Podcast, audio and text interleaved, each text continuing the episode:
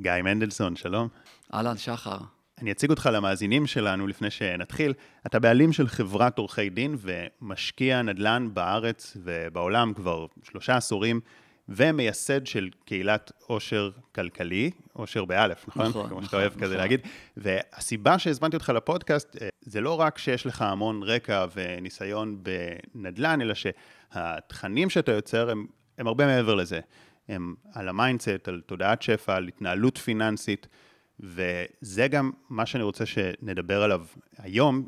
אני אוהב את זה שאתה בא ואתה מגיע עם, אחרי שעשית דברים בעולם הפיננסי ו- ויצרת לעצמך נכסי נדל"ן, ולקראת סוף הפרק, אני כן ארצה לשאול אותך גם ברמה קצת יותר טכנית לנדל"ן, איך אתה רואה את הנדל"ן אה, היום, כל תקופה יש לה את הדגשים שלה, נכון. ואני בטוח שזה מעניין הרבה אנשים לשמוע מישהו שהוא ככה מומחה לנדל"ן אה, לדבר על זה, אבל עיקר הפרק שלנו יהיה על התודעה, על ה mindset, אמונות שיש לנו לגבי כסף, איך להיות יותר בתודעת שפע, כי זה מתחיל משם, וגם נדבר על התנהלות פיננסית, לא, לא במובן של איך לחסוך, אלא במובן של איך להגדיל הכנסה, אה, ונראה גם לאן הפרק ייקח אותנו.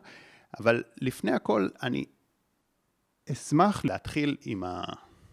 איך אתה התחלת עם הסיפור האישי שלך, אני לא נוהג לעשות ככה ברוב הפרקים, אלא ישר כזה יצאו לכאילו מאוד פרקטי, אבל עכשיו בשיחה המקדימה שלנו סיפרת שהתחלת בגיל לא מאוד מוקדם. כן. קודם כל, כיף להיות פה. שחר, תודה שהזמנת אותי, ממש. תמיד אני אומר, יש את הרבה סיפורי סינדרלה, אני לא מהאנשים של סיפורי הסינדרלה. נולדתי לבית טוב, אבא עורך דין, אימא מורה, זה גם שיר שאח שלי כתב, יובל מנדלסון, שהרבה מכירים אותו. סיימתי את הצבא, ומיד טסתי ללימודים, סיימתי תואר ראשון אה, בחו"ל, אחר כך השלמתי גם תואר שני אה, בארץ במשפטים, ובסביבות גיל 20, 25 כבר הייתי עורך דין, שזה נחשב בארץ בכל מקרה, מי שעושה צבא, גיל- יחסית מאוד צעיר, והתחלתי לעבוד במשרד של אבא שלי, העורך דין, ושהוא משרד שמתעסק בנדל"ן, ייצג קבלנים, דברים כאלה. ואני, מאותם רגעים, מעבר למטריה המשפטית, שהיא מאוד עניינה אותי ומעניינת אותי עד היום, אני איכשהו נפלתי בשביו של הקסם הזה, של הנדל"ן. ממש שמה, ואז התחלתי באמת ללמוד את זה, לראות, לראות סוג של, את הקסם שנמצא שם, אמרנו בסוף אולי נדבר על זה יותר בהרחבה, ואז קיבלתי את ההחלטה שאני רוצה להיות בעלים של נכסי נדל"ן. וככה באמת, אני חושב שהנכס הראשון היה בסביבות גיל 30.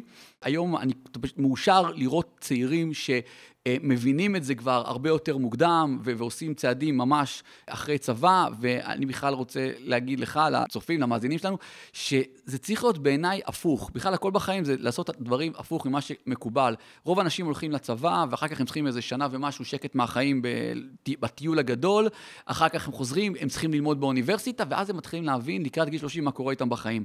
ואני אומר, אם היינו יכולים לעשות את זה הפוך, למה לא לחשוב שבוא ננסה לראות איך אותו ילד צעיר רוכש דירה, אני יודע עכשיו שזה מוזר מה שאני הולך להגיד, אבל בהגיעו לגיל 18.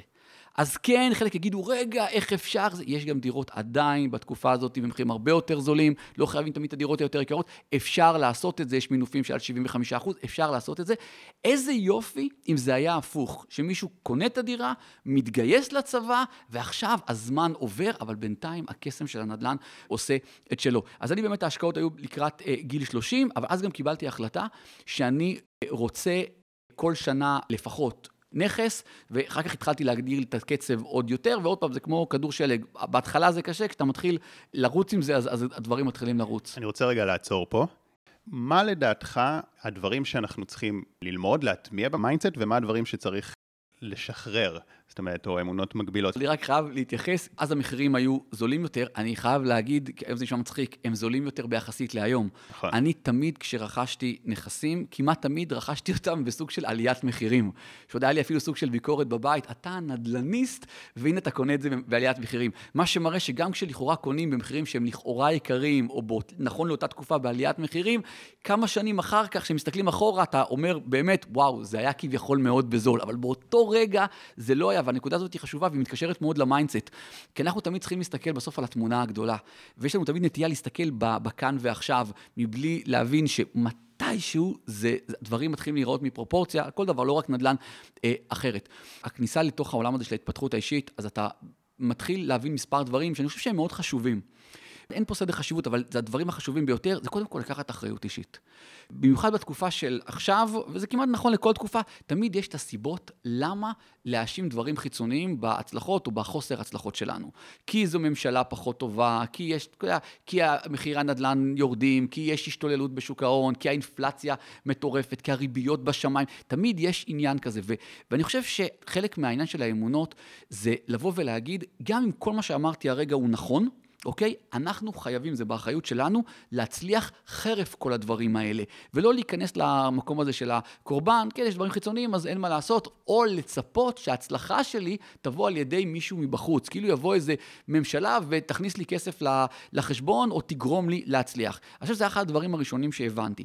דבר נוסף שהבנתי, זה שבסוף באמת אנחנו הם אלה ששמים לעצמנו את התקרה, מה אנחנו יכולים, מה אנחנו לא יכולים.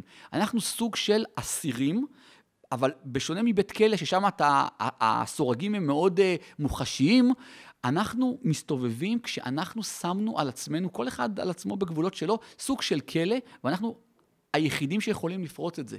והבשורות הטובות שהמפתח הוא תמיד אצלנו, הוא תמיד אצלנו. אנחנו צריכים להבין את זה, לקבל את ההחלטה ולהחליט שאנחנו יוצאים החוצה, מה שבאמת מחבר לעניין הזה של האחריות אישית. כשאנחנו מסתכלים במראה כל בוקר או מתי שלא, אנחנו יודעים שהמפתח אצלנו והאחריות היא אצלנו, וזה לא משנה איזה דברים עשו לנו או כמה דברים קרו לנו ש, שהם לא באשמתנו, נכון, זה לא באשמתנו, אבל זה באחריותנו להצליח למרות הכל. ועם זה, אז קל לך לגשת לדברים שביום-יום, לכל שיחה שאתה נפגש, למשא ומתן, לדבר עם לקוח, לתת שירות, לכל דבר אתה בא עם המטען החיובי הזה. אז אני רגע רוצה להבין יותר לעומק. מה זה אומר ששמנו על עצמנו סורגים, שאנחנו שמנו לעצמנו גבולות? למילים שלנו יש כוח מאוד מאוד חזק, מאוד חזק. בכלל אני אומר שלהתחיל לשנות דברים לטובה זה לשנות את הטרמינולוגיה שלנו, את הצורה שאנחנו מדברים, בטח כלפי עצמנו.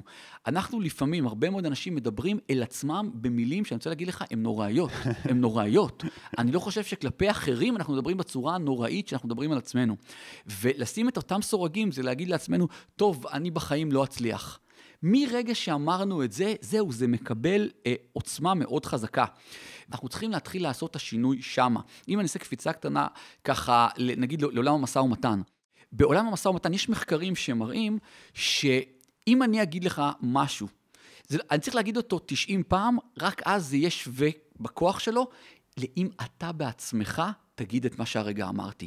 יש לנו נטייה ברמה של 1 ל-100, להקשיב למה שאנחנו אומרים הרבה יותר, ברמה של פי 100. וכשאנחנו אומרים לעצמנו דברים לא טובים, טוב, אני בחיים לא הצלחתי, או הייתי התלמיד הכי גרוע בבית ספר, אז מה אני מצפה מעצמי שאני אצליח? או במשפחה שלי מעולם לא היו עשירים. הדברים האלה זה בדיוק אותם סורגים שאנחנו מקבילים את, לא סתם קוראים לזה אמונות מקבילות, אנחנו פה מקבילים. ואם אנחנו נהפוך, נתחיל בלהפוך את הטרמינולוגיה, ונדע שאנחנו לא פחות טובים מאף אחד אחר. תמיד כשאני אומר את זה, אני גם מזכיר, אנחנו גם לא יותר טובים מאף אחד אחר. אנחנו, הכיוון הוא, אנחנו לא פחות טובים מאף אחד אחר. ואז, עם האמונה הזאת, כשאנחנו יודעים שזה רק לשאול את השאלות הנכונות, איך אפשר, מה עליי לעשות, עם מי אני צריך להיפגש כדי להצליח, לא משנה איזה אתגר עומד לפניי, איזה אנשים כבר התמודדו עם אותם אתגרים, ואיך אני ניגש אליהם ו- ולוקח מהם טיפים. בכיוון, הרעיון הוא, הכיוון הוא איך כן. איך כן, ולא להתחיל להסביר על עצמי, טוב, אני אף פעם לא אצליח, אז זה בדיוק הסורגים, ולא יוצאים מזה. יש משפטים נפוצים שאנשים אומרים לעצמם? משהו שאתה רואה שחוזר על עצמו, דפוסים? אני חושב שזה כאן? כמו בפרסומות של קרנות נאמנות, תמיד באותיות הקטנות כתוב שם, אין תוצאות העבר מעידות על תוצאות העתיד. אני חושב שאנחנו צריכים מאוד לאמץ את זה. כי יש אנשים שאתה יודע, בשנות ה... במיוחד שאנשים צעירים עושים לפעמים את השטויות שלהם. יש כאלה שבמקרה קיצון גם מגיעים לכלא. אנחנו כל הזמן צריכים להסביר לעצמנו שאותן תוצאות עבר הן לא אלה שמעידות על תוצאות העתיד. להבין שאנחנו באמת יכולים. אם אחרים הצליחו, גם אני יכול, בהרבה מקרים אנחנו נראה שלפי הספר מדע ההתעשרות, שתמיד אומרים שם בהקדמה של הספר, תבדקו, יש הרבה אנשים שהמצב ההתחלתי שלהם פחות טוב משלכם, משלנו, ועדיין הצליחו. אז בכלל, מי אנחנו, אתה יודע, שלא נצליח, וזה כמובן מחבר לעוד אחד הקסמים של עולם ההתפתחות האישית, שזה להיות בהוקרת תודה. אנחנו, רוב בני האדם, כנראה ככה בנו אותנו, לא בנו אותנו יותר מדי מפותח, אנחנו עסוקים במה אין לנו.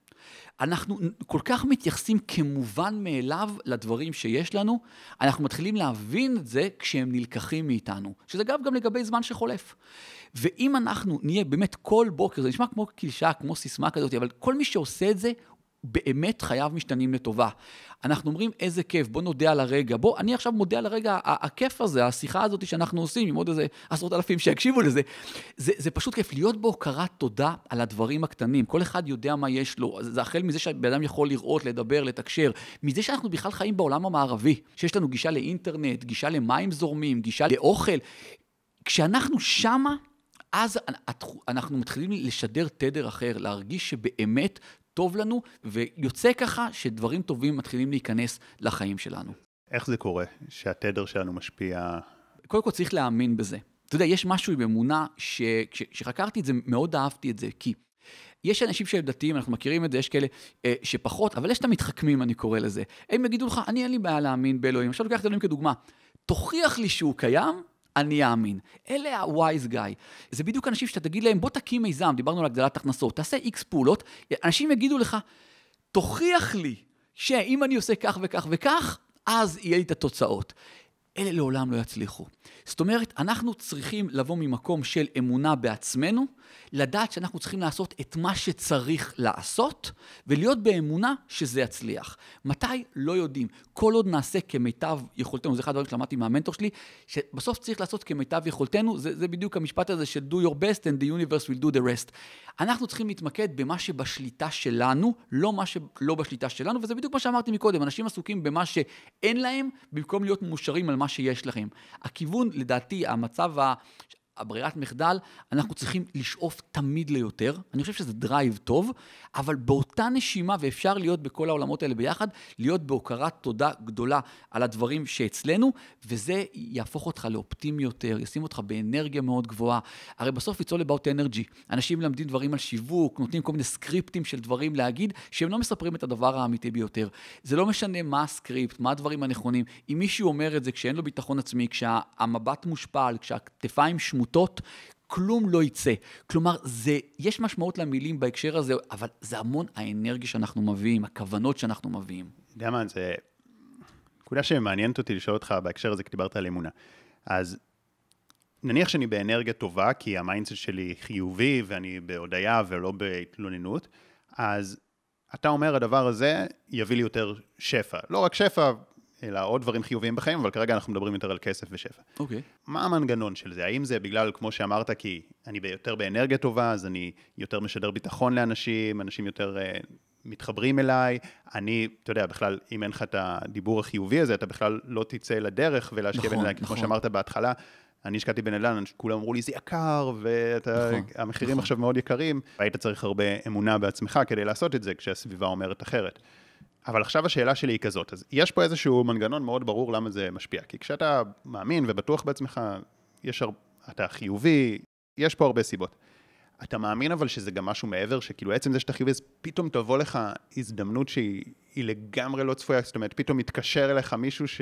שזה כבר מעבר לאיזה משהו שאתה יכול להסביר הגיונית, אוקיי, אני הייתי יותר חיובי, ובגלל זה האמנתי בעצמי, ובגלל זה שידרתי ככה לאנשים, או שאתה מבין שזה אפילו ככה, כמו שאמרת, איזה תדר. זה תמיד שילוב של דברים. צריך להגיד את זה בצורה הכי, אני חושב, הכי ברורה שיש. כל העניין הזה, יש את הסרט, את הסרט הסוד, הספר הסוד, שהוא מקסים בעיניי, אבל אנשים נופלים שם לתוך המלכודות. אנשים, יש להם לפעמים נטייה לחפש את הדרך הקלה. להגיד, רגע, אני אהיה רק חיובי, דברים טובים יקרו לי, או יגיעו לחיי. לעולם לא. לעולם לא. אנחנו צריכים כל הזמן לעשות פעולות בעולם הממשי. חייבים לעשות פעולות בעולם הממשי, רק אז דברים מתחילים לקרות. עכשיו, הזכרת בהתחלה עניין של אמונות. אני בחרתי, יש הרבה אמונות שאנחנו צריכים לבחור אותן, וזה משרת אותנו כשאנחנו בוחרים בהן. אני בחרתי להאמין שהיקום הוגן. אני בחרתי להאמין שכשיש לי קושי, שאם תרצה, היקום שם בפניי מכשולים, היקום סומך עליי שאני יכול להתגבר על המכשולים האלה. אחרת הוא לא היה שם את המכשולים האלה הספציפיים בפניי. אוקיי? ואני גם מאמין שהעולם, it's all about the game, הוא סוג של משחק. אם אתה זורק את הקוביות ומשחק, ועכשיו מגיע תורי. אני חייב לעשות פעולה מסוימת. תרצה לזרוק את הקוביות, להרים קלף, לא משנה מה. רוב האנשים נמנעים מלעשות הפעולות האלה. הם לא עושים כלום, הם סוג של בתדר הכביכול נכון, בוא נראה שדברים יקרו. כלום לא יקרה. אם אני עכשיו אשחק איתך ואני לא, לא אעשה את הצעד שלי, אתה נתקעת, המשחק נתקע, כלום, שום דבר כיפי לא יקרה. ולכן זה תמיד חייב לבוא עם פעולות. עכשיו, הפעולות, כל אחד יודע מהן. זה יכול להיות פעולות שקשורות למכירה, אם יש לנו איזה שירות טוב ואנחנו רוצים להציע את זה לאחרים, או, או משהו טוב להציע את זה לאנשים. אם לא נפנה לאנשים, אז מי יודע על זה? עולם ההתפתחות האישית תמיד עוזר לנו, כי אנחנו צריכים להבין שאחד הדברים שעוצרים אנשים זה דחייה. דחייה היא באה בכל צורה שהיא, זה לא משנה. דחייה זה יכול להיות שאתה שולח למישהו הודעה והוא לא חוזר אליך, זה גם כן דחייה. יש הרבה רמות לדבר הזה. כשאנחנו אומרים, זה לא רלוונטי עבורנו, או כשאנחנו יודעים מה המטרות שלנו, מה אנחנו רוצים להשיג, ואנחנו אומרים, אוקיי, פה יש עניין של ווליום, אני אעשה עוד ועוד ועוד, בסוף יקרה משהו, זה סוג של it's a number game. כשאני שמה, כשיש לי את הלמה אני עושה את זה, אנשים תמיד מפספסים את הלמה. כשאני יודע בדיוק למה אני עושה את מה שאני עושה. אני, אחת הסיבות שרציתי להגיע לסוג של חופש כלכלי, זה, זה היה הילדים שלי. רציתי לדעת שכשיגיע חלילה יום פקודה אה, כזה שפתאום צריך טיפול הרפואי הטוב ביותר, או, או חינוך הטוב ביותר, או דברים מהסוג הזה, אני, גיא, רוצה להיות בפוזיציה שיש לי את היכולת לאפשר את זה. ומרגע שזה הלמה שלי, אז גם כשיש קשיים, והם תמיד מופיעים, אין דבר כזה, כל כך כל אחד שהצליח, אין דבר כזה שאין לו באמתחתו הרבה מאוד דברים, וכמו שאני נוהג להגיד, כל הגב מאחורה מלא צלקות מדברים שהוא עבר בדרך. אם אין את הלמה המאוד ברור, למה אנחנו רוצים לעשות את זה, אנחנו לא נצלח את זה. אנחנו נעצר במכשול הראשון, ואז נתחיל ליפול לתוך המלכודת שאני כל כך לא אוהב אותה, שזה כל המשפטים האלה שאנשים יגידו לך, אין בעולם הזה חברויות, חברים זה רק בדן ואגד, אה, כולם רמאים, שזה עוד פעם, אתה נכנסת עכשיו למדרון החלקלק הזה שקשה לצאת ממנו. לכן אנחנו צריכים להיות בחיוביות, בוודאי, לדעת שאנחנו יכולים, אבל לעשות המון המון פעולות, גם אצל שחקני כדורסל, זרקת לסל, החטאת, בשנייה הזאת, מרגע שאין לך יותר מה לעשות בקשר לזה, אתה עסוק בזריקה הבאה. ויש כאלה שהם עכשיו במראה שחורה, אוי, משהו לא הצליח. אוקיי, תתאבל, איקס זמן, תקצה לך זמן להתאבל, קדימה, הזריקה הבאה, הפעולה הבאה, מה אני יכול לעשות עכשיו? הפוקוס להתמקד מה בשליטה שלנו. ואם אנחנו עושים את זה, תחת האמונה שהיקום הוא הוגן, ואני אומר לך, הוא די הוגן, היקום, דברים טובים יתחילו לקרות. אנשים מהצד יגידו לך, היה לך מזל, היה לך פה, אבל בסוף אנחנו, לפעמים יש, גם, יש מזל, צריך גם להגיד את זה, אוקיי? אנחנו אחראים על הדבר הזה, ולגבי הזדמנויות, אני תמיד אוהב לחזור על זה, שגם להזדמנויות יש חלון הזדמנויות. הזדמנויות תמיד נמצאות, כמו, תמיד, כמו שיש אוויר וחמצן, הזדמנויות תמיד יש.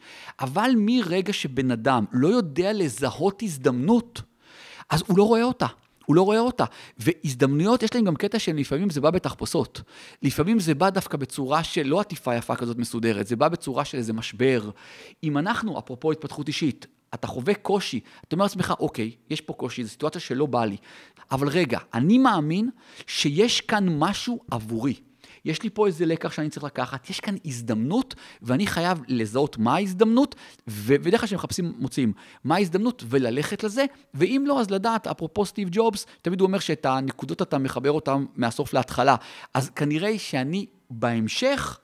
אדע להסביר לך למה אותו קושי שנפל עליי עכשיו, הגם שלא רציתי אותו בכלל, כמה הוא היה חובה עבורי כדי להגיע להצלחות הבאות, ויש לזה אינסוף דוגמאות בעולם. איך באמת אתה יכול להתמודד רגשית, כש... כמו שאמרת, הקו יכול אה, להיות מלא בצלקות, ויכול להיות לך משבר בין שהוא בריאותי ובין שמישהו בגד באמון שלך, אה, או שיש איזה אה, בעיות במערכות יחסים, או בעיות עם כסף, כן? שעשית איזו השקעה ופתאום השוק נפל. נכון. או פתאום הריביות עלו, המשכנתה כבדה. זה יכול להיות אולי גם כמה תחומים ביחד, אז גם יש לך כלכלי וגם בריאותי נכון, וגם נכון. ב...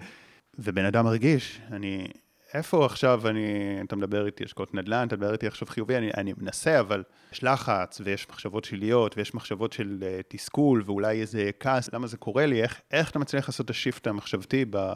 כשאתה בתקופה כזאת, לא ביום כזה? אנחנו מתי נבחנים? אנחנו נבחנים תמיד כשקשה לנו. תמיד, אני אוהב להזכיר את זה לאנשים, אני מזכיר את זה בעיקר לעצמי. כי זה מאוד קל להתנהג רגוע ולדבר יפה ולהיות בסדר כשהכול טוב ויפה, כשיש כסף בחשבונות, שהכול עובד, שהכול בסדר. הבחינה האמיתית היא דווקא כשקשה. דווקא כשאז אנחנו נבחנים, ולצערי, רוב האנשים נכשלים בבחינה הזאת. ראינו את זה בקורונה. כשנחתה הקורונה, כולם, אני אומר, הייתה שם, אפרופו לחפש הזדמנויות, הייתה שם הזדמנות, אני אומר לך, הזדמנות זהב. להורים להראות לילדים שלהם איך צריכים להתנהג כשהמציאות קורית לא כפי שתכננת. אוקיי? ואני אומר לך, שחר, רובם דפקו את ההזדמנות הזאת. הם רק, הילדים ראו הורים שמקללים, יושבים רגל על רגל, לא, חסרי מס, לא עושים כלום, ומאשימים את הממשלה, למה היא לא מכניסה להם יותר כסף לחשבון? כי הם לא אשמים, ובאמת, מי אשם בקורונה שהייתה? אני תמיד אוהב להסביר לעצמי, ש... יש פה שיעור עבורי. ממש, אני מאמין בזה. יש כאן שיעור עבורי, ויש פה אתגר, ובדרך כלל באתגרים צומחים. כמעט תמיד אנחנו צומחים מתוך התקופות של הכאב. הדבר הנוסף, עוד פעם אני חוזר, זה העניין של הכרת התודה. אם גם בתוך הכאב הגדול ביותר, אנחנו נגיד תודה לדברים שיש לנו, או נדע שתמיד נמצאים אנשים במצבים הרבה יותר קשים. אני לא רוצה עכשיו להזכיר מחלקות אונקולוגיות או כל מיני דברים. יש תמיד דברים, הרי בסוף זה עניין של פרופורציה. לפעמים מישהו חווה איזה קושי, כמו שאמרת, ההשקעה לא בסדר, הריבית קפצה מסכום מסוים של כסף, זה קפץ לו לעוד איזה 50 אחוז, והוא לא יודע איך לעמוד בזה. ואני לא אומר לך, זה, זה תסכול, תסכול רב. אבל אם לשנייה נסתכל בפרופורציה, ונראה עם איזה אתגרים אחרים, העולם הזה הוא בופה, גם של דברים טובים, גם של דברים רעים, אחרים מתמודדים, פתאום אנחנו אומרים, אתה יודע מה? שזה יהיה רק זה. אז זה כלי מאוד טוב אה, שעוזר לנו. זה פלוס העניין של ההכרת תודה. ועכשיו, להתמקד במה שבידיים שלנו. תמיד, כל סיטואציה, יש דברים שבידיים שלנו. אז אני יכול לדבר עם בנקים, אפרופו הדוגמה שהעלית, ולראות איך אני עושה איזה מחזור. יש כל כך הרבה, תמיד, לכל צרה שיש, צריך לקחת רגע אוויר. לשבת עם עצמנו, אני מאוד אוהב את הזמן הזה עם עצמי, ואני חושב שאני צריך לעודד אנשים לעשות את זה כשהטלפונים בצד על מצב טיסה, לקחת נייר ועט כמו שיש לך כאן, להגיד, אוקיי, הסיטואציה היא ככה, אוקיי, בסדר, בוא, בוא לא נעשה ממנה יותר שחורה, וגם לא, בוא גם לא נייפה אותה שזה קשקוש, יש אנשים שחוטפים מכות בדרך, זה חלק מהעניין. מה אני יכול לעשות בהקשר הזה? ואם אני לא יודע כרגע מה, איזה אנשים, אמרתי את זה בהתחלה, התמודדים, התמודדו עם דבר דומה. יש לנו נטייה לחשוב שהצרות הן רק אנחנו. כל צרה, כמעט כל אחד שחוטף משהו, אני אומר לך בסוף, יש אין סוף אנשים שהתמודדו עם אותו דבר בדיוק. בואו נראה איזה אנשים התמודדו עם זה. אנשים שהם צלחו, תמיד יש אנשים שגם צלחו את הדברים האלה. וכמעט תמיד יש גם כאלה שכתבו על זה ספרים, או שיש להם ערוצי יוטיוב, או אני לא יודע מה. בואו נראה מה הם עשו, איך הם התמודדו, ואז אתה בא עם ראש, ועוד פעם, הראש הוא בכיוון של איך כן. איך אני צולח את זה, ועכשיו, ומה הפעולה הבאה? מה אני עושה עכשיו? לצאת מהמראה השחורה. באמת, אנשים נופלים למראה שחורה, שאפרופו הזכרת נגיד נדל"ן, יש כאלה שהם קונים נדל"ן, ועכשיו מבחינתם הם עשו, מגיע להם איזה גביע, והפעם הבאה שהם יחשבו על נדל"ן זה עוד 30 שנה. אני אמרתי לך, אני חשבתי ישר איך בעוד שנה אני, אני מייצר עוד עסקה. לא צריך להיות שם. אז גם לכיוון ההפוך, קיבלנו איזה מכה בכנף, מעולה. בוא נחשוב, בוא סוג של אה, נחשב מסלול מחדש, כמו שהווייז אוהב לעשות את זה, ונראה מה בידיים שלנו, ולפעמים אני אומר לך, זה מספיק. לעשות כמיטב יכולתנו, זה מספיק. עכשיו, בהקשר הזה אתה מדבר הרבה על פעולות, אבל לפעמים, נגיד אנחנו מדברים פה גם על השינוי החשיבתי, לפעמים בן אדם עושה פעולות ופעולות, וזה כמו ללכת קצת אה, ראש בקיר, הוא רק יותר מעמיס על עצמו, יותר מעמיס על עצמו, ואין לו זמן רגע בכלל אה, להירגע ולהיות בתדר הטוב הזה ש, שאמרנו שאנחנו רוצים להיות בו, וזה רק גורם לו ליותר לחץ. אז בעצם, איפה האיזון בין לעשות את הפעולות, לבין רגע לעצור ולהתמקד פנימה ב mindset, ברגשות שלי, ולבוא כזה חד יותר אה, וממקום אה, רגוע יותר. צריך, בדיוק כמו שאמרת, צריך להפעיל שכל, להפעיל common sense. ואחד המנטור שלי אומר לי את זה, באנגלית זה נשמע טוב, Unfortunately, so, common sense is not so common. אבל אנחנו צריכים להפעיל את זה. והדוגמה שאמרת, לא לעבוד עם הראש בקיר. כלומר, אנחנו צריכים בעיניי להיות מאוד מאוד נעולים על היעדים שלנו, על המטרות שלנו, אבל יחד עם זאת להיות מאוד גמישים על הדרך. כלומר, אם אני עכשיו רוצה להגיע אליך, אז אני קם והשולחן מטבע הדברים יפריע לי. יש להיות את הראש בקיר, שזה, אני עם מוטיבציה, אני אגיע, אני אמשיך, אבל זה, זה ראש בקיר, אוקיי? אז אני לא מאבד את היעד, אני לא משנה לי עכשיו יעד שאני רוצה להגיע למקום, אני עדיין רוצה להגיע לשחר. אבל אני אומר, רגע, בוא, בוא נהיה גמישים על הדרך. אולי יש משהו שחוסם, אולי יש דרך אחרת, אולי אני יכול לבוא מסביב, אולי מתחת לשולחן, אולי לטפס מעל השולחן ולהגיע. אנשים צריכים להפעיל את העניין הזה של באמת common sense, של, אתה יודע, חשיבה כזאת היא הגיונית מאוד, היגיון בריא, היגיון בריא. כן, להינעל על המטרה, אבל להגיד, אוקיי, זה וזה לא הצליחו לי. למה זה לא הצליח לי? אולי הייתי צריך לעשות משהו שונה. אולי בכלל אני צריך כרגע לנקוט בדרך אחרת, ולייצר רעיונות, וכמובן, זה בדיוק אני חוזר להתחלה, ואם אני עדיין לא בדיוק מצאתי, אז לחשוב, רגע, יש מישהו שכבר השיג את זה? כן, אוקיי, מה הוא עשה? בוא ננסה ללמוד, בוא נקבל השראה. העניין הזה של ראש בקיר הוא מאוד בעייתי, כי בדרך כלל מי שבא עם ראש בקיר, הוא אחר כך בא ואומר לך, אבל תקשיב, מה אתה רוצה? אני לא עצלן, קמתי, עשיתי פעולות, הנה זה לא מצליח. לא, אני לא, בבית ספרי זה לא עובר, אוקיי? זה יותר טוב מלא לעשות כלום. אבל, אוקיי, אבל ניסית אולי משהו אחר? חשבת על פעולה אחרת? חשבת על רעיון אחר? אם התשובה היא לא, אז לא, אז אתה צריך להמשיך לנסות. עוד פעם, צריך להסתכל על זה כאילו, היקום שהזכרנו אותו, הוא בודק עד כמה אתה רציני בלהגיע למטרה שלך.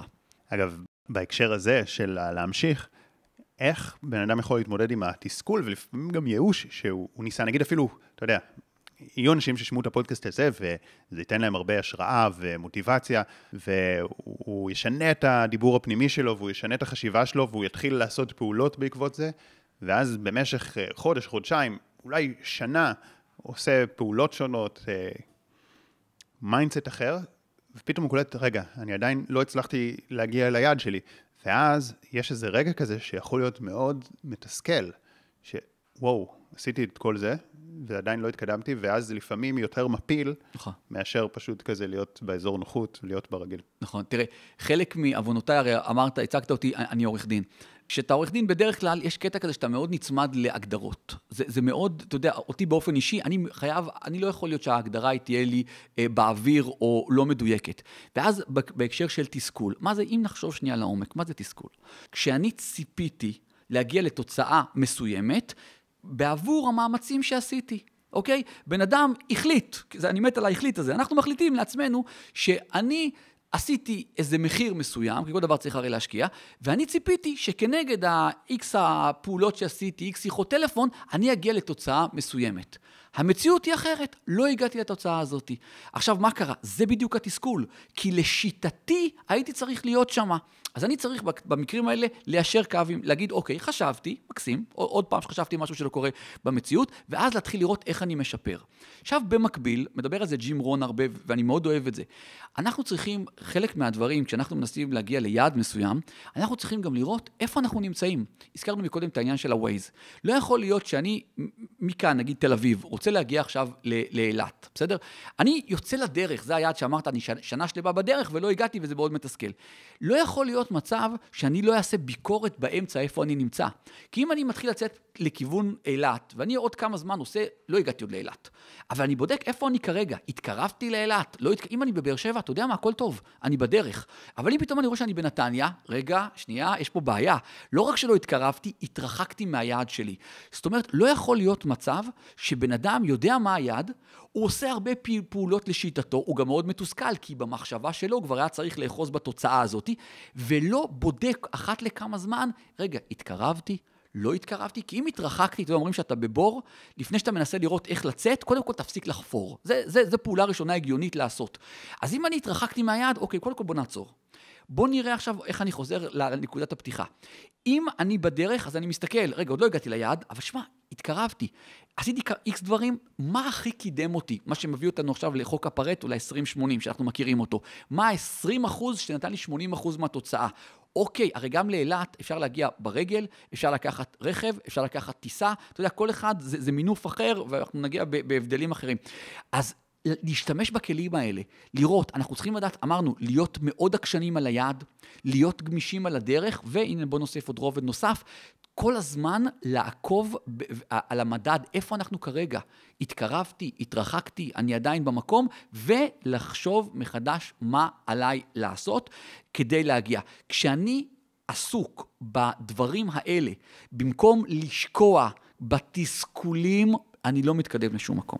יש לך הרגלים שעוזרים לך לשמור על mindset חזק? כי, כי שוב, כי החיים אה, מכים, לגמרי, ופתאום זה לגמרי. לא מגיע. לגמרי, בוודאי שיש. זה אפילו חובה, זה לא עניין של אה, זה.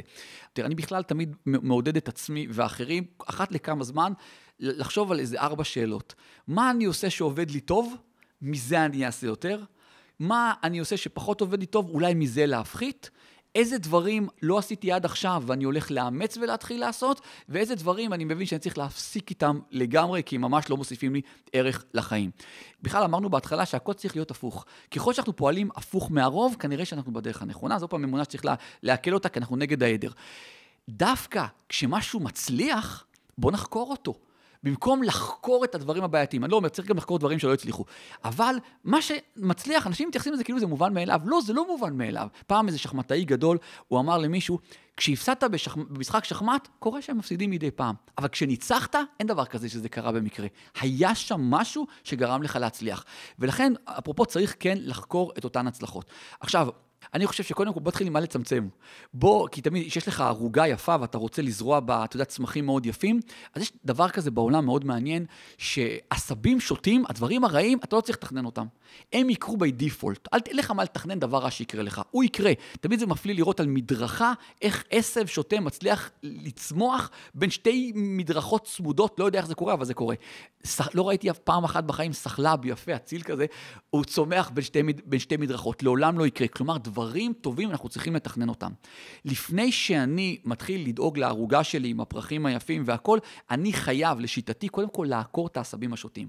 כי אחרת, זה, זה בדיוק כמו לסתום את החורים בדלי שאני רוצה למלות אותו במים. אני לא אשים קודם כל מים ואז אסתום את החורים, כי לא קרה כלום.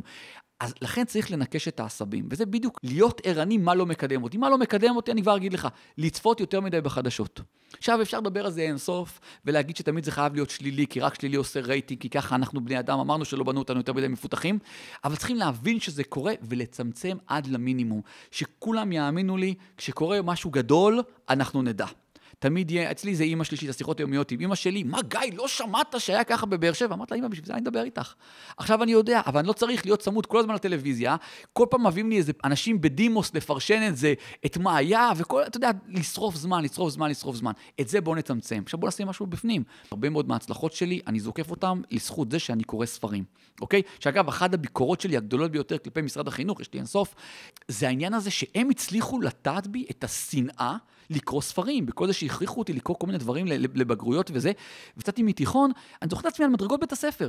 אמרתי לעצמי, זהו, אותי לא יכריחו יותר לקרוא. אני גמרתי עם ספרים. אני אומר, אלוהים ישמור. אם זה מה שמערכת החינוך הצליחה, אם היא עשתה את זה לי, עשתה את זה כנראה להרבה אנשים, לטעת בי שנאה לספרים, שאני כבר אומר לך שזה אחד הדברים שאני זוקף את רוב ההצלחות שלי לעולם הקריאת ספרים. האדם הממוצע, האמריקאי הממוצע, עשו על זה מחקר, הוא קורא ספר בתקופת חיים, ספר אחד, זה ממוצע. המנכ"לים של ה-CEO של 500 החברות הגדולות של ה-Fortune S&P 500, הם קוראים ספר בשבוע, שזה 52 ספרים, אוקיי? בשביל זה זה ממוצע. כשאנחנו ניקח ספר, יש אנשים שלא קוראים ספרים, כשאנשים ייקחו ספר, אני לא מדבר עכשיו על הרומן הרומנטי, וספר בדרך כלל זה 300 עמודים, נגיד, קצת יותר, קצת פחות. תיקח כהרגל טוב להחליט שאתה קורא עשרה עמודים בכל יום. ואני אומר לך, שחר, אני זורם עם, ה, עם, ה, עם הקהילה, עם הצופים שלנו, שיספרו שם גם את הדפים הלבנים. יש לפעמים כותרת, דף לבן, זה נספר, אני אומר, ספור גם את זה. עשרה עמודים ביום זה ספר בחודש. ספר בחודש. זה משפר את הממוצע ברמה לא נתפסת. ושמע, כשאתה קורא את הספרים הנכונים, מה זה עושה? זה מכניס לך רעיונות חדשים לראש. אגב, לא לקרוא זה סוג של התנסות. זה לבוא ולהגיד, אני יודע הכל. איך אתה יודע הכל? איך, ממה? מהניסיון שלנו? אז בואו נהיה חכמים, אומרים שחכם לומד מהניסיון שלו, אבל גאון לומד מניסיון של אחרים. יש כל כך הרבה אנשים, החל מביל גייטס, מג'ף בזוס, מי לא, שמו את כל ההצלחות שלהם באיזה 300-400 עמודים. לא לקרוא את זה, אני אומר לך, זה צריך להיות פשע שצריך להיות בגינו מאסר. וכשאתה עושה את זה כל יום עשרה עמודים, פתאום אתה תחשוב דברים אחרים. אגב, מחשבות, דיברנו שבסוף זה פעולות, אבל המחשבות מייצרות לנו פעולות אחרות.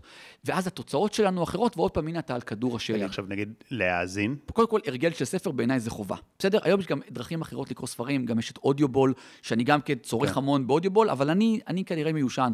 אני באמת נאמן לספרים, אתה יודע, לספרים, הספר שמגיע. כן. אם אתה רוצה משהו שאני אוהב להשתמש בו, שהוא עושה את החיים מאוד פשוטים, זה המילה time באנגלית. אוקיי? שאנשים ייקחו את המילה time. האות הראשונה זה T, זה מ-thankfulness, להיות בהוקרת תודה. כל אחד מארבעת הדברים האלה חייב להיות ביום-יום שלנו, אוקיי? האות I זה סוג של inspiration, משהו שנותן לנו, אתה יודע, inspiration, השראה, שזה יכול להיות ספרים, זה יכול להיות צפייה בערוצי יוטיוב, תכנים, אני חושב שהערוץ יוטיוב שלך זה, זה דרך טובה מאוד, צעד מאוד אה, חכם ונבון להתחיל איתו, לשנות את התודעה שלנו לדברים אה, חיוביים. האות M זה מדיטציה, שזה משהו חשוב. אני אומר לך, אם אני הצלחתי לעשות מדיטציה, שאני, זה כאילו... רחוק ממני, אני אומר לך, מזרח ממערב, מזרח ממערב. אבל ראיתי כל כך הרבה אנשים מצליחים, אני קורא, עוקב, כולם עושים מדיטציה, אמרתי, אני חייב. והלכתי לקורס מדיטציה, וקורס מדיטציה למתקדמים, וסבלתי, שחר, סבלתי שם, אז למה אני אומר את זה? אם אני יכול, האמן לי, כל אחד יכול, ואחר כך אי, זה סוג של exercise. כל אחד יעשה איז, איזושהי פעילות גופנית, כל אחד יודע מה. אם זה להתחיל בהליכה סביב הבית, ריצה, שחייה, טניס, כדורגל, לא משנה מה. לעשות משהו, יהיה לך את ארבעת, דיברנו על הרגלים, את ארבעת הדברים האלה ביום-יום, כעבור זמן לא מאוד גדול, לא משהו שאתה תראה את ה-benefits עוד איזה כמה שנים. אחרי חודש, חודשיים, אתה תתחיל לראות שיפור בחיים שלך. זה, אני אומר לך, זה, זה ברמה של בהבטחה. כן, אני, אני רוצה רגע לשאול אותך על הקטע הזה של הקושי במדיטציה, כי, אבל חייב לפתוח איזה סוגריים, כי דיברת כל כך הרבה על ספרים. מה הספרים שהכי השפיעו עליך לאחרונה? אני בכוונה שואל לאחרונה, כי אני בטוח שיש איזה כל מיני קלאסיקות שהשפיעו עליך, אבל דווקא את זה כנראה יותר אנשים מכירים. בשנה, שנתיים האחרונות, איזה ספרים השפיעו עליך? בשנה, שנתיים האחרונות, אני חושב שאחד הספרים באמת שהשפיעו עליי, זה ספר שנקרא Principles, לצערי הוא לא מתורגם לעברית, אבל uh, Principles של ריי דליו. ריי דליו, למי שלא יודע, הוא, הוא, הוא מיליארדר, יש לו הון של איזה, אישי של איזה 25, הוא מדורג במקום 25 עם איזה 30-40 מיליארד אה, דולר, הוא זה שייסד את אה, קרן הגידור ברידג' ווטר, והוא בן 70 ומשהו, ואם אתה רואה עליו משהו, זה שהבן אדם, הוא מסביר בדיוק את הפאזות בחיים, את הפאזה הראשונה, השנייה, השלישית, אתה רואה שהוא עכשיו בפאזה של לה, להעביר הכל הלאה. כמה שיותר, כמה שיותר, והוא עשה את הספר הזה הגדול שנקרא Principles, זה ספר שברמה של הגית בו יומם וליל. זה פשוט לקרוא, הוא לא קל. לשמוע ממישהו שהגיע להישגים כל כך גדולים, עם כל כך הרבה common sense ושכל טוב, לקרוא, אבל לקרוא זה לעבוד את הספר, לא לקרוא להגיד קראתי. כל עמוד, אצלי בכלל כל ספר אני מקשקש, צובע, אל תשאל, עזוב אותך איך זה נראה. אה, והכל ממש עובד על, ה, על הספר. אז זה ספר לדוגמה שמאוד השפיע עליי, זה ספר יחסית חדש, אני ממליץ עליו באמת, ספר חזק ביותר. יש ספר שדווקא הוא... אני לא יודע מה זה קלאסיקות, כי יש הרבה קלאסיקות. זה ספר שאני לא ממליץ אותו לאנשים, תמיד מדברים על חשוב והתעשר, והוא ספר מדהים וחובה לקרוא אותו, גם הוא לא קל. אני מאוד נאמן לספר מדע ההתעשרות. The Science of Getting Rich, הוא מלפני יותר מ-100 שנה. זה ספר שממש, הוא מתומצת, 17 פרקים, והספר הזה הוא פותח עולמות, הוא משנה את ה mindset, וזה בדיוק ספר שזה לא לקרוא ולהגיד קראתי. זה לקרוא אותו עוד פעם ועוד פעם ועוד פעם ועוד פעם ועוד פעם. עשר שניות וממשיכים, רק רציתי להגיד שבתיאור למטה יש קישורים למאמרים, מדיטציות ומדריכים רלוונטיים, וקישור לאינסטגרם ולקבוצת הוואטסאפ הסגורה. שווה להצטרף, ממשיכים. מה הדבר uh, הכי חזק שלמדת ממדע ההתעשרות? קודם כל, אין תירוצים. זה דבר אחד. דבר שני שמאוד חזק שלקחתי מהספר מדע ההתעשרות, זה שהכל כבר כאן. הכל, אין מחסור. אין מחסור, יש שפע, שפע לכולם. כל כך קל להרים גבה למשפט הזה. יש הכל, יש אה, כל מה שאתה רוצה. כבר קיים. לפעמים צריך לתקן את העניין של הבעלות. הדירות שאתה רוצה הן קיימות, הן עדיין לא בבעלות שלך. צריך לפעול, לעשות, לפי מדעי ההתיישבות צריך לפעול in the certain way, בדרך המסוימת, כדי שזה יקרה. אז הכספים נמצאים, המכוניות נמצאות, השפע כאן, אין מחסור, אין מחסור. ועוד דבר מאוד חזק בספר הזה, שהוא מדבר על הקטע של תחרותיות. עכשיו, כל אחד, בטח אני, שאני בא מהמגזר העסקי, אני לא יכול להיות תמים כזה, או סוג של רוחני, אגב, שאני מחשיב את עצמי מאוד רוחני, ולהגיד, אין באמת תחרותיות. לא, אני לא אגיד את זה, כן? אבל אני באמת, עוד פעם, זה מסוג האמונות שאני בוחר לעצמי. אני בוחר לעצמי, כן, להיות בתחרות עם עצמי. התחרות היא לעולם לא עם מישהו אחר, ואני חושב שיעשו טוב אם מישהו ייקח שני דברים מכל השיחה שלנו עכשיו, זה אחד, לא להשוות את עצמנו לאף אחד אחר, תמיד זה מה שהורג אותנו, אנחנו תמיד משווים את עצמנו לאף, לאנשים אחרים, ואז אנחנו כאילו לא מרוצים מעצמנו, מרגישים פחות אה, טובים, והדבר השני, גם לא לשפוט אף אחד אחר. תמיד אנחנו שופטים אנשים, למה? לפי כלל, אמות המידה שלנו. לא, לא, אנחנו צריכים לקבל, להבין שיש שוני, להבין ששוני זה גם דבר מבורך, אוקיי? אבל בהקשר של מדע ההתעשרות, מדע ההתעשרות מדבר על זה שאין תחרותיות, יש רק יצירתיות. ואם תחשוב על זה בצורה הזאת, תבין כמה זה חזק. כמה יש באמת, כמו שיש את הספר, אפרופו ספרים, אונקיאנוס כחול. זה איך ליצור לעצמך אונקיאנוס כחול, יש את האסטרטגיית האונקיאנוס הכחול. אם אנחנו מצליחים להיות בתחרות עם עצמנו, שזה אומר מאוד פשוט, כל יום להיות יותר טובים ממה שהייתי אתמול. אגב, גם בקראטה, אני בא מעולם של הקראטה, יש לי חגורה שחורה בשוטוקן, ומשם למדתי המון. ועוד פעם, אני לא הטיפוס של הקראטה. בשביל זה אני חושב שכל אחד יכול להצליח, כמו שאמרתי לך עם מדיטציה. אני הכי אנטי, האנטי-תזה של העולמניות לחימה האלה, והכל, זה לא שיש לי איזה כישרון, נהפוך הוא, אני אין לי כישרון, אוקיי? אז זה רק יצריך עוד ועוד ועוד עבודה ולמידה. גם שם, בעולמות האלה, שתמיד יש את הקטע שאתה מתרגל תרגילים, אתה מתרגל את זה מול מי? מולך. היריב שמולך, היריב הדמיוני, זה אתה. גובה ההתקפה שלך זה לגובה של הראש שלך. אתה, גם בקבלה מדברים על זה. אנחנו בתחרות עם עצמנו, אנחנו אמורים כל יום להיות יותר טובים ממה שהיינו אתמול. אוקיי?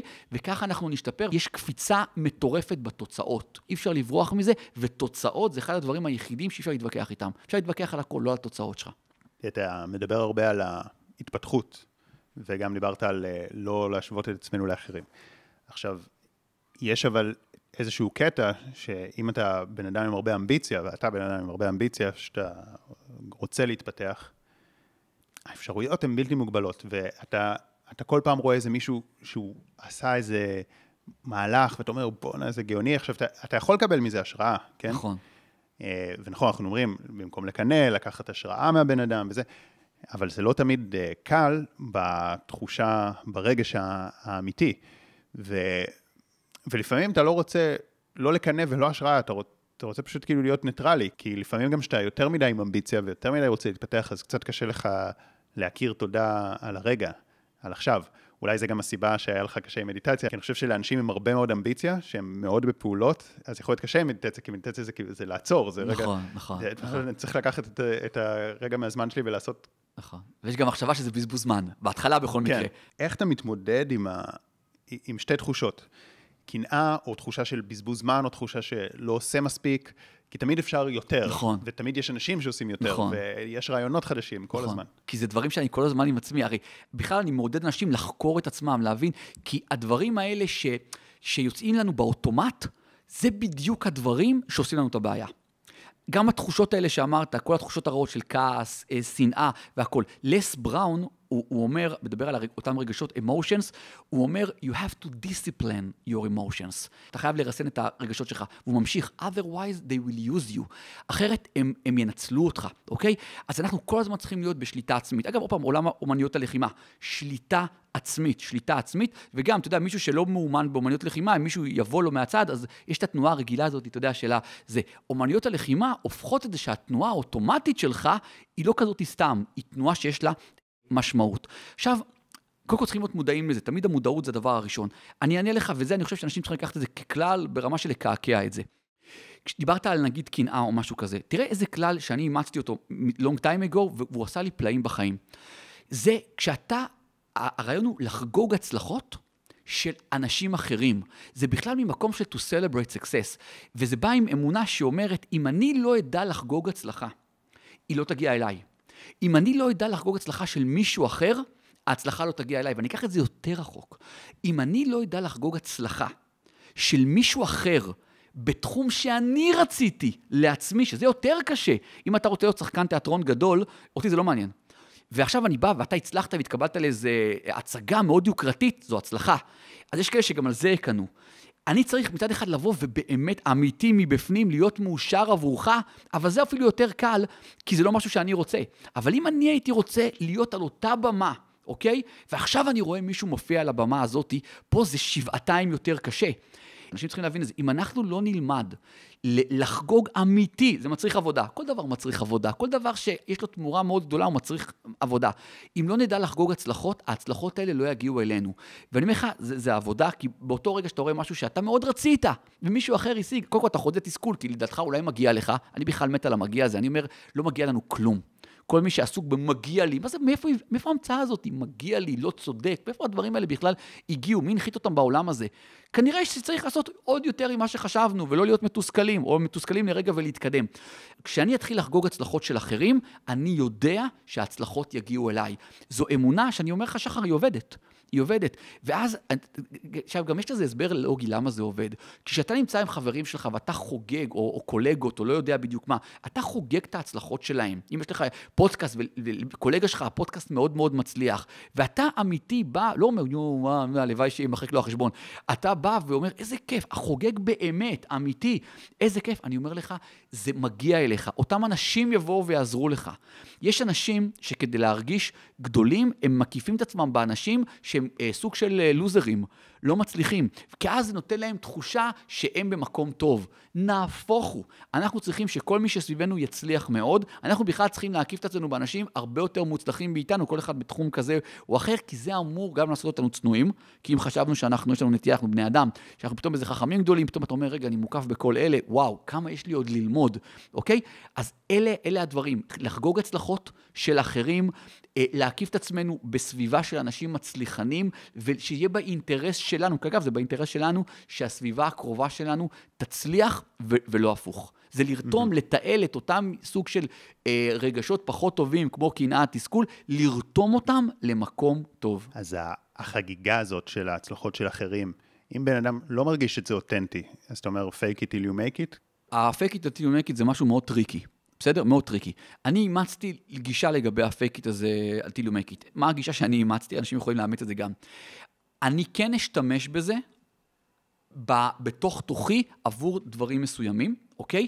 אני לעולם לא אשתמש בזה בצורה חיצונית. מה הכוונה? יש כאלה שאומרים, אני אראה, לצערי רואים את זה המון באינטרנט, אני אציג שאני עשיר, כדי שזה יקרה. אני אישית, גיא, לא מאמין בשטויות האלה. לא מאמין בלהצטלם ליד איזה פרארי שהיא לא שלך. אגב, אני גם לא מאמין בלהצטלם ליד פרארי שהיא שלך, ושיש לך המון כסף. גם בזה אני לא מאמין, אבל שים את זה בצד. אבל בטח ובטח, לא, זה לא. אבל אני כן אשתמש בכלי הזה לשכנע את עצמי בצורה לבוא עם reason. כאילו, להראות לעצמי שזה באמת נכון עבורי. כן לשמוח ולחגוג את ההצלחה. אגב, זה כמו הקטע הזה של הלסלוח לאנשים. הרי כל אחד, במיוחד דיברנו על צלקות וכאלה, כל אחד, ככל שאתה מתקדם יותר, זה בילד אין. אתה לא יכול להצליח אם אתה לא חווה גם תסכולים. המנטור שלי אמר לי, גיא, תקשיב, אם אין לך אנשים ששונאים אותך, אני עד היום זוכר את זה, you are nobody. You are nobody. עכשיו, זה לא אומר שאני הולך להתחיל לקלל אנשים כדי שנוא אותי, כדי להרגיש שאני somebody. לא. אבל אני צריך להבין שזה חלק, it's part of the game. ככל שנצליח יותר, יהיו אנשים, בדרך כלל זה ה-the others, אוקיי? אני אוהב להשתמש בזה מתוך האבודים, the others, רוב האוכלוסייה, שיקנו או שירצו שפחות תצליח, אין מה לעשות, אבל לפחות אנחנו מבינים שאנחנו, שמתייחסים לזה. כשאני מסביר לעצמי, ואני רואה שזה באמת באינטרס שלי, גם לסלוח לאנשים שעשו לי עוול. אגב, לסלוח זה לא אומר שאני חייב להתקשר אליהם ולהגיד להם, סלחתי לכם. אבל אני צריך עם עצמי לבוא ולשכנע, זה גם כן עבודה. תמיד אני, מה אני אומר לעצמי? אותו אחד, נגיד, שעשה לי מאוד רע, אני אומר, רגע, יש לו אימא? כן. אימא שלו אוהבת אותו? כן. אז בואו בוא ננסה להתחבר לזאת. הוא לא רצח אף אחד, הוא לא עשה זה, הוא עשה את הדברים, גם ה, הוא, הוא לא עמד במילה שלו, הוא הבטיח שהוא ימכור לי והוא לא קיים, הוא לא יודע בדיוק מה, הוא גם לא היה מספיק אמיץ לבוא ולהגיד לי בפנים, תשמע, סיכמנו, לא מוכר לך, הוא נעלם כמו איזה עכבר ולא ענה לטלפונים, אתה יודע, כל הדברים האלה. אז אני אומר, אוקיי, הוא נפל לתכונות הפחות טובות שלו. אני באיזשהו מקום הפכתי מי שאני כאילו נפגע, אני באיזשהו מקום כבר מרחם עליו, אוקיי? אבל אז אני משחרר, סולח לו. הדברים האלה הם לא בשבילו, הם בשבילנו. אותו דבר, אנחנו חוגגים הצלחה של אחרים בשבילנו, בשבילנו. להיות אדם טוב זו אסטרטגיה נהדרת להצליח בחיים. תראה, לגבי כל החלק עם הקנאה, קודם כל אני יכול להגיד שאם אני לוקח את החיים שלי אחורה, אז האנשים שעוררו בי קנאה ועשיתי את העבודה הזאת, אז הרבה פעמים אחר כך אונס הוא חברים, או שלמדתי מהם הכי הרבה, וזה מדהים. זאת אומרת, אז היום, אם פתאום מישהו מעורר בי איזה קנאה חזקה, זה דווקא הרגע שמשמח אותי, כי אני אומר, או, oh, יש לי פה איזה גדילה טובה לעשות. נכון. מה שכן אני, אני מרגיש שיש לי בעוד עבודה, זה, זה התחושה הזאת של הבזבוז זמן. שאתה רוצה יותר, ולפעמים אתה צריך דווקא, כאילו, לעצור. שאתה רוצה לעשות יותר, אבל לפעמים אתה צריך דווקא כאילו לשחרר ולהגיד דברים יגיעו בעיטם, או שהם גם לא יגיעו, וזה גם בסדר, כי אני פה בשביל לחיות. איך אתה כבן אדם של, אה, שוב, של עשייה, חי עם זה? איך אתה מוצא פה את האיזון? הסתכלתי על זה בצורה הזאת, אוקיי? שקודם כל, אני חושב שבכל רגע נתון, אני חושב שגם אמרתי את זה בהתחלה, אני צריך להיות מצד אחד אמיתי, מצד אחד אמיתי, להיות בהוקרת תודה על כל הטוב שיש לי. זה אחד. הדבר הנוסף, אני תמיד צריך עוד יעדים גדולים, עוד יעדים גדולים. השילוב הזה הוא מאוד טוב. למה? כי מצד אחד אתה נהנה בהווה. אני לא אוהב את אלה שמקריבים את ההווה לגמרי, משהו צריך להקריב כדי להצליח, ברור. אבל מקריבים את הכל בשביל תקופה מסוימת בעתיד. אני תמיד בניתי קריירה לאכול את העוגה ולהשאיר אותה שלמה. אז אני רוצה גם לחיות בהווה, להיות בטוב, להרגיש עם עצמי בסדר. יחד עם זאת, שיהיה לי יעדים גדולים ולהתקדם. אני גם מאמין שברגע שאתה פתאום עוצר, זה הצעד הראשון בכיוון חזרה, ואני לא רוצה להיות במקומות האלה. עכשיו, אמרתי בהתחלה שאנחנו צריכים מאוד להכיר את עצמנו. ופה זה מאוד טריקי, כי יש לנו איזו נטייה, לפעמים, לא משנה מה הסיבות, המוח אומרים, אומרים your mind is not you, תמיד יש לנו נטייה, אנחנו לא, יש פה איזה ניגוד אינטרסים פנימי בתוכנו. אבל אנחנו צריכים לצלוח את הניגוד אינטרסים, להבין בדיוק מה מניע אותנו ומה לא, ולמה אני אומר את זה. כי מצד אחד, יכול להיות שלבן אדם מסוים שהוא overachiever או, או דברים מהסוג הזה, אז הוא צריך להיות, וזה מה שאני מתרגל אותו גם כן, לא להחמיר עם עצמי יותר מדי. אז נגיד, משהו פחות יסתדר, עוד פעם, להיות עסוק, לא רק בלהגיד תודה, גם לראות, בוא נראה מה כן, בוא, איך אמרנו, בוא נסתכל על הכוס המלאה, בוא נסתכל איזה דברים כן היו השבוע. אז נכון, רציתי שגם עוד איזה משהו יקרה עד סוף השבוע, לא קרה. בוא לא נחמיר עם עצמנו. יחד עם זאת, בן אדם שכל הזמן מרחם על עצמו, אני לא רוצה שהוא ישתמש בגישה הזאת. כי אז מה קורה? הוא כל הזמן טוב, לא, לא, לא מחמיר עם עצמי, לא מחמיר עם עצמי. לא. אני רוצה שאותו בן אדם יסתכל בראי ויגיד לעצמו, זה לא המשחק שלי רק. יש לי משפחה סביבי, ילדים סביבי, הורים, אחים, והכול, זה, זה כבר לא, לא רק אני, יש לי קהילה, אולי לעזור לה ולשרת אותה. אני, אם אני כל הזמן מוותר על עצמי, אני צריך הפעם לא לוותר לעצמי. אפילו להרגיש את התחושה הלא טובה הזאת בגוף. להרגיש שוויתרתי לעצמי, אוקיי? אבל אתה מבין את ההבדל. מי שכל הזמן במרוצה, הוא יכול להרשות לעצמו גם להגיד, תרפה.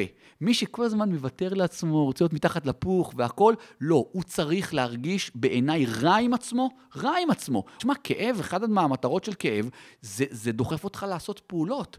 אגב, יש על זה גם מחקרים שהרבה מאוד אנשים שהצליחו מאוד, הם באו דווקא מילדות מאוד עשוקה.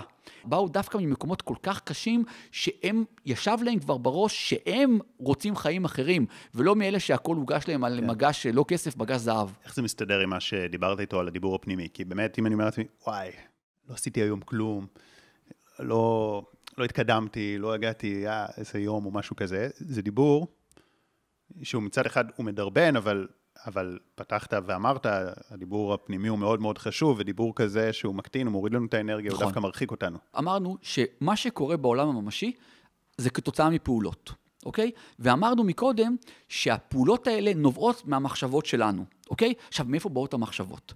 המחשבות הן באות מתוך התודעה שמקיפה אותנו. כלומר, אם אתה כל היום תצפה ב- ב- ב- בחדשות או דברים כאלה, אתה, התודעה שאתה תקבל שכולם גנבים, כולם רמאים, כולם לוקחים שוחד, ואז המחשבות שלך יהיו לא טובות, וכך גם הפעולות. אנחנו צריכים לשים את עצמנו כל הזמן בתודעה הטובה יותר, בתודעה הטובה יותר. כשאני נמצא בתודעה הטובה יותר, המחשבות מתחילות להיות אחרות. ואז אני, כשאני קודם כל מבין את העניין הזה, שלהיות במקום של לקיים מערכת יחסים טובה עם עצמי, בראש ובראשונה.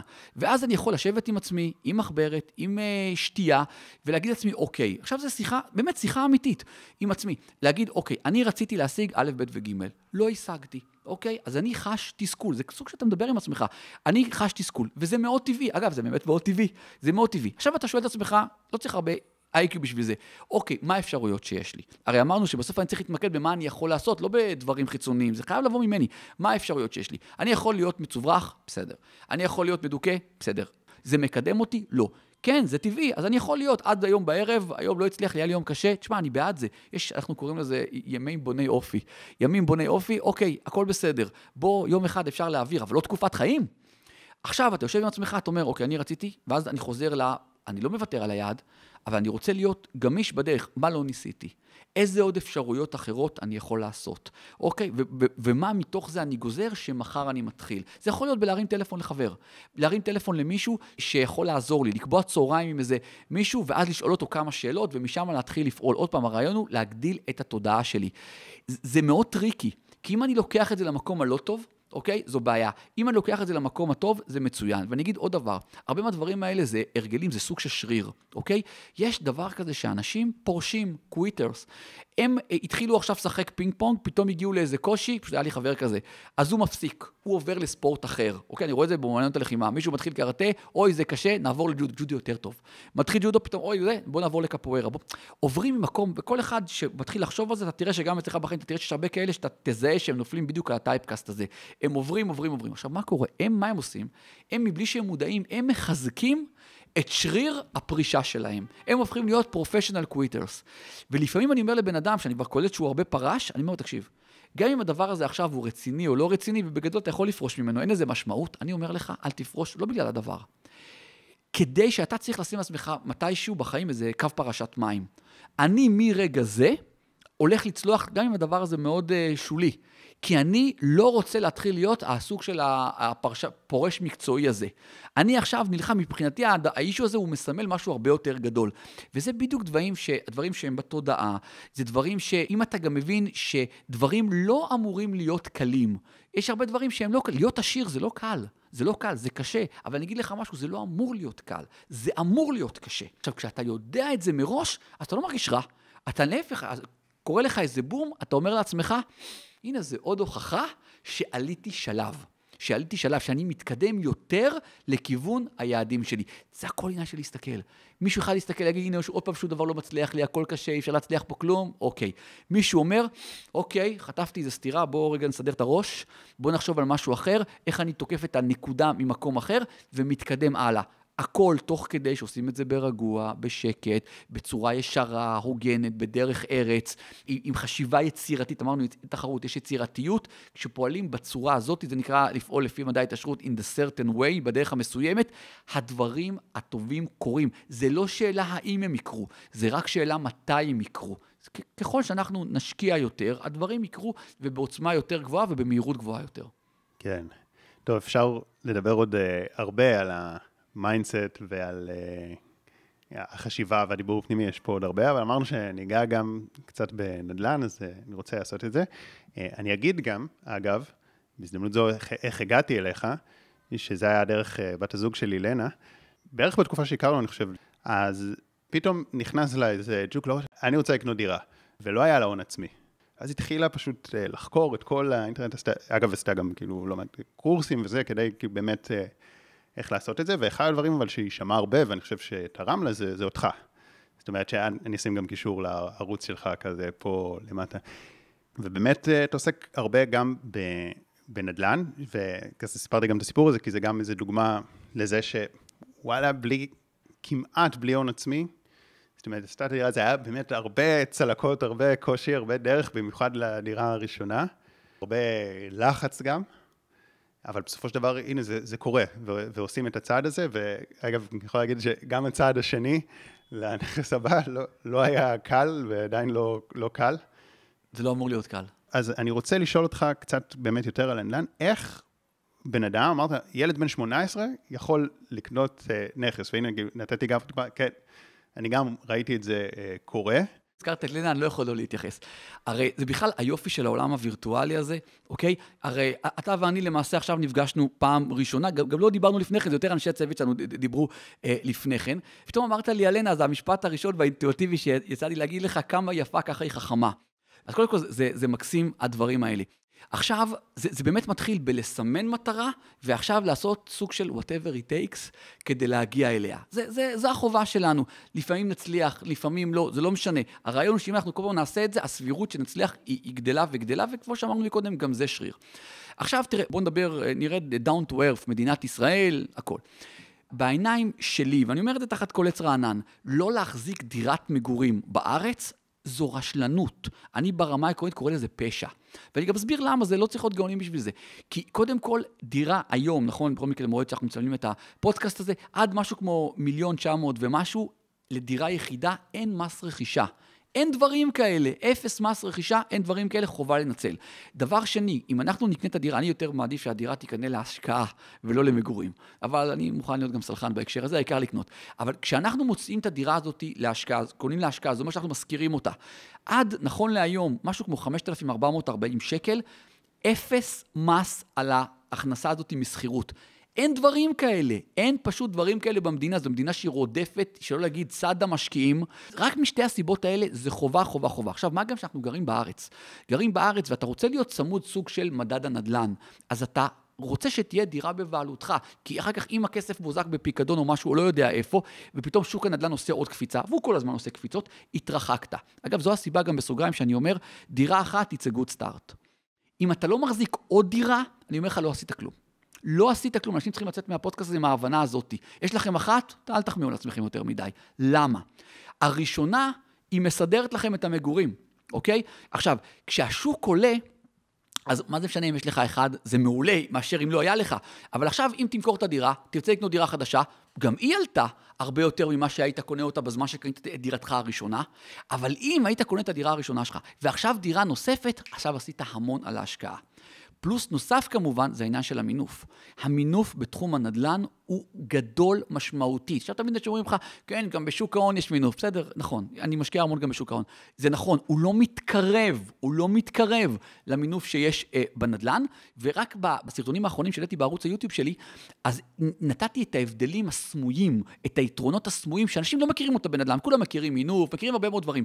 לא מכירים את זה לדוגמה, שאם אתה לוקח הלוואה, בשביל, כי הרי יש גם מינוף בשוק ההון, הוא קטסטרופלי, אבל יש. אבל מה שאתה משעבד את תיק המניות שלך, וכשה... התיק יורד מתחת לנקודה מסוימת, אם יש נפילה, קוראים לזה margin call. הבנק אומר לך, רגע, הביטחונות ירדו, או שאתה מביא לי כסף נוסף, בדרך כלל אנשים אין, אז אני מוכר את המניות שיש לך. ובנדל"ן אין את זה. בנדל"ן, אם קניתי דירה להשקעה, אי אפשר למכור לי את הדירה אם השוק ירד, לא יקרה דבר כזה. ומתי הבנקים עושים את ה-margin call? בדיוק כשהשוק בירידה, מה שעכשיו הופך לירידה הרבה יותר גדולה, ואז אנשים נכווים ואיבדו את כל ההשקעה שלהם. אז הדברים האלה לא נמצאים בנדל"ן. במינוף בנדל"ן לדירה יחידה, אתה יכול לקבל עד 75 אחוז. 75 אחוז. תעשה חישוב שאם אתה הולך על דירה, ועדיין יש במדינת ישראל גם דירות ב-400 ומשהו אלף שקל וב-500 אלף שקל, יש פריפריה, בדרך כלל בפריפריה התשואה השנתית תהיה גבוהה יותר, כן, צריך להגיד ביושר, זה על חשבון היתכנות של עליית ערך. צריך תמיד, העולם הזה עובד בכלים שלובים, אוקיי? אבל עדיין, זה, זה מעולה. אולי אתה חושב שמי שיכול, עדיף לו להשקיע לא בפריפריה, מי שיש לו יותר מזה? זה מאוד תלוי במטרת ההשקעה שלך, מאוד תלוי. אנשים אומרים, צריך לקנות דירות. זה מאוד, אתה יודע, עוד פעם, במאה ימים אנחנו תמיד שואלים בהתחלה, מה מטרת ההשקעה שלך? כל דבר, זה כמו שעכשיו מישהו יגיד לך, תקשיב, שחר, לא לך, למישהו אחר, יש מרצדס שעולה מיליון 200, אני נותן לך את זה עכשיו ב-650 אלף שקל, אבל אתה לא יכול למכור למישהו אחר. על פניו, וואלה, זה יצא ברגן, זה הדבר הכי טוב שיש, אבל למישהו ספציפי זה לא מתאים, מה הוא יעשה עם זה עכשיו, אוקיי? זה בדיוק האנשים שנופלים, שמוכרים להם כל מיני קרקעות מוזרות, סליחה, חקלאיות, תקשיב, זה שווה ככה, קבל את זה בחצי מחיר. בן אדם שם את כל כספו על הדבר הזה, עכשיו, מה אני בדיוק עושה עם המרצדס הזאת, אוקיי? לכן, אנחנו צריכים לראות מה מטרת ההשקעה שלנו. פחות מאמין בקרקעות? אני באופן אישי פחות מאמין בזה. יחד עם זאת, במצב שונה, וזה בדיוק אפרופו מטרת ההשקעה, אם כבר יש לך הרבה נכסי נדל"ן, גם, אני קורא לזה לפי קומות, גם דירות מגורים, גם מסחרי, גם דירות מגורים בחו"ל, אז יש לך מה שנקרא כבר, בדרך כלל במצב כזה כבר יש לך גם חברות שמכניסות כסף והכול, בנדל"ן, ולא רק בנדל"ן, אז אם מצטבר לך הרבה כסף, אני אומר לך, תקנה קרקעות. אני לא אלך על קרקעות חקלאיות. אני בדרך כלל אלך על קרקעות שהן עדיין אין להן תוכניות לבנייה, אבל הן כבר מיועדות לבנייה, אוקיי? הן מיועדות לבנייה. זה כן, אבל בטח לא כסף ראשון. בטח לא כסף ראשון. עכשיו, כשאני אומר, מטרת ההשקעה שלי, לדוגמה, זה אני רוצה תשואה גבוהה, אז בשביל אחד כזה, הוא יעדיף ללכת על דירות בפריפריה. כי שם התשואה יכולה להגיע עד 6%, נגיד דימונה או מקומות, עד 6% תשואה. באמת, הרבה אנשים שואלים, אומר לך, יש לי איקס כסף, אני יכול ללכת עוד דירה אחת במרכ... באזור המרכז, או שתי דירות בפריפריה. מה עדיף? ואז התשובה היא, תלוי מה מטרת ההשקעה שלך. ואז אתה מתחיל לשאול שאלות. אם אתה באמת רוצה תשואה יותר גבוהה, הבנתי, לך נגיד על הפריפריה. אם אתה אומר, אותי לא מעניין כרגע התשואה יותר גבוהה, מעניין אותי העליית שווי, יותר אני חושב בטווח הארוך, לך לאזור המרכז. בסדר? עכשיו זה גם, מטרת ההשקעה היא צריכה להתבסס על היכולות שלך.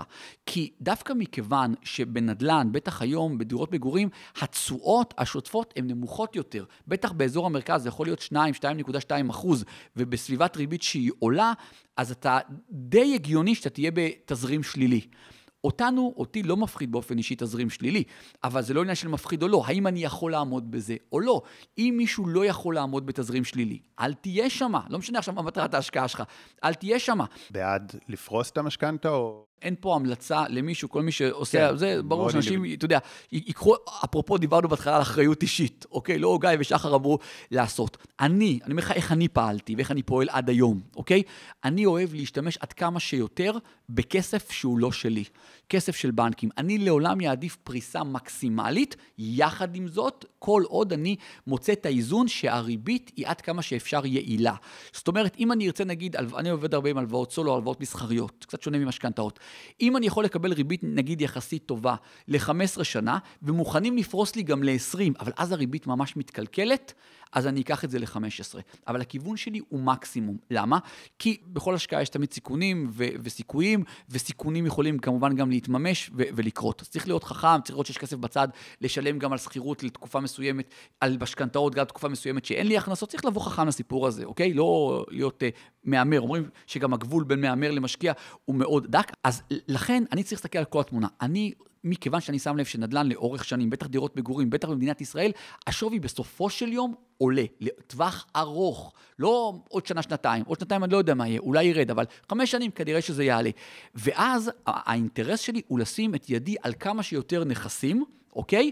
וכמה שהריבית לא תהיה גבוהה, אפילו בריביות של היום, קרוב לוודאי שעוד איקס שנים, אני אגיד, גם הריבית הזאת היא בכלל לא הייתה גבוהה, ובינינו, הריבית לא הולכת להיות לנצח. כנראה, ככל הנראה עוד שנה ומשהו נתחיל לחזות, אנחנו לא באמת יודעים, אבל נתחיל לחזות ירידה בריבית, וכשהריבית יורדת, תמיד אפשר לעשות מחזורים, אפשר לעשות, יש הרבה מאוד דרכי פעולה. צריך קודם כל לרצות להכיר את הדבר הזה, אחר כך ללמוד איך עושים את זה, ואז כשמכירים את חוקי המשחק, זה, זה אפילו הופך להיות מאוד קל. אתה חושב שנגיד עכשיו בשוק של היום שהריבית מאוד גבוהה, אז זה מן סתם מוריד או לפחות עוצר את העלייה של הנדל"ן. האם כדאי עכשיו נגיד, אה, אתה אומר לחפש עסקאות, לקחת משכנתה עם ריבית גבוהה, כי שוב, ברור, מי שיש לו הון עצמי גבוה, אז עכשיו כשיש ריבית גבוהה, יופי, כאילו, אה, יש לו חיים טובים, כי, כי בזמן שאנשים לא יכולים לקחת משכנתה, הוא יכול לעשות השקעות, אבל לאנשים שאין להם הון עצמי, אתה חושב ש... כדאי דווקא לחפש איש, איש עסקאות עכשיו, לקחת ריבית גבוהה ואחר כך למחזר אותה? כן, תראה, קודם כל אני לא חושב אני משוכנע. אה, צ'רצ'יל, הזכרנו אותו מקודם, צ'רצ'יל, אחד המשפטים החזקים שלו, שהוא אמר, לעולם אל תבזבזו משבר טוב. בכל משבר, לעולם משבר בא עם הזדמנויות. תמיד. יש לך משבר, אתה באיזה בום, תמיד שאל את עצמך, איפה ההזדמנות שלי? אמרנו, בתקופות הקשות שאנחנו מתוסכלים משהו, תמיד, זו שאלה שאנחנו צריכים לשאול, זה אפרופו לשאול את השאלות הנכונות. רגע, איפה פה השיעור שלי? איפה פה יש לי הזדמנות? מה אני יכול לנצל עכשיו, אוקיי? התקופה הזאת, היא, נראה לי ההזדמנות הבאה תהיה אולי עוד עשור. עכשיו יש הזדמנות. ולמה יש הזדמנות? כי קודם כל המחירים סוג שנעצרו. עכשיו זה גם הגיוני, אחרי שהייתה עלייה של 20 ומשהו אחוזים בשנה האחרונה רק על דירות מגורים, נו באמת, הגיוני גם שיהיה תיקון, בוא. אז זה סוג של נרגע. יש אנשים שעכשיו נכנסו למצוקה כזו או אחרת. אגב, גם משקיעים, שמה שנקרא קפצו קצת מעל הפופיק והם עכשיו חייבים למכור. כלומר, השוק, המטוטלת עכשיו זזה לכיוון של שוק של רוכשים. יש להם יותר אפשרויות, מה שאז המוכרים היו יותר קשוחים, יש יותר אפשרויות. קרה עוד דבר נהדר. הרבה אנשים רואים את הריביות, הם ישר עכשיו אומרים, רגע, אני יושב על הגדר. אני יושב על הגדר. עכשיו בוא אתן לך אינסייד information, שזה לא כזה inside, אבל אה, למי שקצת חוקר אותו. החומר גלם של דירות הוא, הוא קרקעות, אוקיי? עכשיו, קבלנים היום התחילו להמעיט בלקנות קרקעות. בין היתר כי יש ריביות אה, גבוהות, אז עכשיו, אז הם לא קונים, ומעבר לזה, גם אם הם רוצים, בנקים התחילו ממש להיות הרבה יותר קמצנים בלתת הלוואות לקבלנים על קרקעות. על דברים אחרים כן, על קרקעות פחות. מה קורה עכשיו? ברגעים אלה נזרעים הזרעים של הקטסטרופה הבאה, אוקיי? כי עוד מעט, גם ככה אנחנו במצוקה, עוד מעט המצוקה תגדל, אבל כרגע יש לך הרבה אנשים על הגדר. עוד שנה, קרוב לוודאי, שנה, שנה וחצי, אנחנו לא יודעים מתי אנחנו יודעים שזה יקרה. הריבית תתחיל לרדת, זה עובד. אפרופו, הזכרנו את ריי דליו. ריי דליו הוציא ספר שהוא מדבר בדיוק על, על המחזוריות של החוב. הוא תיעד שמה תקופה שאני חושב שזה אלפיים ומשהו שנה מתועדת היסטורית. הוא השקיע עשרות מיליונים במחקר הזה, יש לו את הקרן גידור הזאת, ברידג' ווטר, והוא ממש מראה לך את הסייקלים. אין שום סיבה שבעולם שזה לא ילך לקרות כמו שהוא יראה באותו סייקל. ואנחנו באותו סייקל, צריכים להכיר, להכיר בזה. מה שיקרה כשיגיע הרגע, הריביות ירדו, אנשים יתחילו לקנות עוד פעם דירות. כל הגלריה המפוארת של אנשים שהיו על הגדר יקפצו פנימה, המחירים יתחילו לעלות, מכיוון שלא היו קרקעות, אז יהיה מחסור גדול יותר בדירות, המחירים יתחילו לעלות. יהיו אנשים עוד שנה וחצי, שעוד שנה וחצי הם יגידו לך שהם לא רוצים דירה, הם רוצים דירה רק לשנה קדימה. אבל מה יקרה עוד שנה? הם פתאום יראו את המחירים עולים. הם אומרים, אני לא רציתי כרגע, אני רציתי לקנות עוד שנה. אבל רגע, המחירים עולים, אז אני אקנה עכשיו כדי לחסוך מעצמי את עליית המחירים הבאה. ואז כשהם יעשו את זה, הם ילבו עוד יותר את האש. עכשיו, להגיד לך מתי זה יקרה? יקרה עוד שנה, יקרה עוד שנתיים, לא בהכרח יודע. אני רק יודע שכרגע יש הזדמנות. וההזדמנות היא גם לאנשים, וזה מצריך אומץ. בכלל להצליח צריך גם אומץ. כי עכשיו זה גם לפעול נגד העדר. זה לקחת הלוואות כשהריביות כרגע הן יותר גבוהות. אבל צריך להגיד את האמת, הן לא כאלה קטסטרופליות, כי בתקופה בתקופות עבר גם היו ריביות הרבה יותר גבוהות, אבל כשהתרגלת לסביבת ריבית אפס, כן, זה גבוה, זה גבוה. אני חושב, בן אדם קודם כל צריך להיכנס למשהו שיכול לעמוד בו. לא להיכנס לתזרים שליליים, אתה לא יכול לעמוד, זה אל תעשה, זה נקרא לפעול לא חכם. אבל בטח ובטח, זו תקופה להתאמץ, אה, לראות איך אני גם כן אה, מצמצם אולי את ההוצאות עוד יותר, כדי שיהיה לי יותר כסף לשלם את המשכנתאות האלה, לראות איך אני יכול להגדיל הכנסות, בטח ובטח להשקיע, לא לבד, להשקיע עם שותף, אבל במגזר הנדל"ן, בטח למגורים, לעשות משהו. אני אומר לך, שחר, עוד כמה שנים אנשים יתחרטו, בדרך כלל אנשים מתחרטים לא על דברים שהם עשו, על דברים שהם לא עשו, יתחרטו שהם לא ניצלו את התקופה הזאת כדי לקנות נכס. עכשיו, מה אתה חושב על אה, דירה שנייה? כי אמרת דירה ראשונה בישראל. זה, זה must, זה בכלל must. בוודאי בישראל. אני מאמין, אני מאמין שהמדרגה הראשונה שלנו במבנה השקעות שאני מאמין בו, זה להגיע למצב שיש לי שלוש דירות בארץ. ככה אני מאמין. עם זה שבדירה השנייה המס הוא גבוה יותר. בוודאי, בוודאי. אני רוצה להגיד לך, שחר, עוד פעם, אנשים מאוד עסוקים, מאוד עסוקים באיך לא לשלם מס, ואני מאוד תומך. אני גם חושב שהמיסוי פה הוא מאוד גבוה.